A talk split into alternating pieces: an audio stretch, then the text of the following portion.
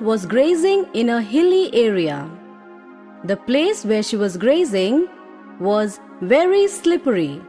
A jackal was standing near the mountain. He saw her grazing on the top of the hill and said, Dear goat, what are you doing on the top of the hill? The goat didn't respond to the jackal. The jackal again asked her, It's so cold over there. Why don't you come down and graze here? Still, the goat didn't pay heed to the jackal's word.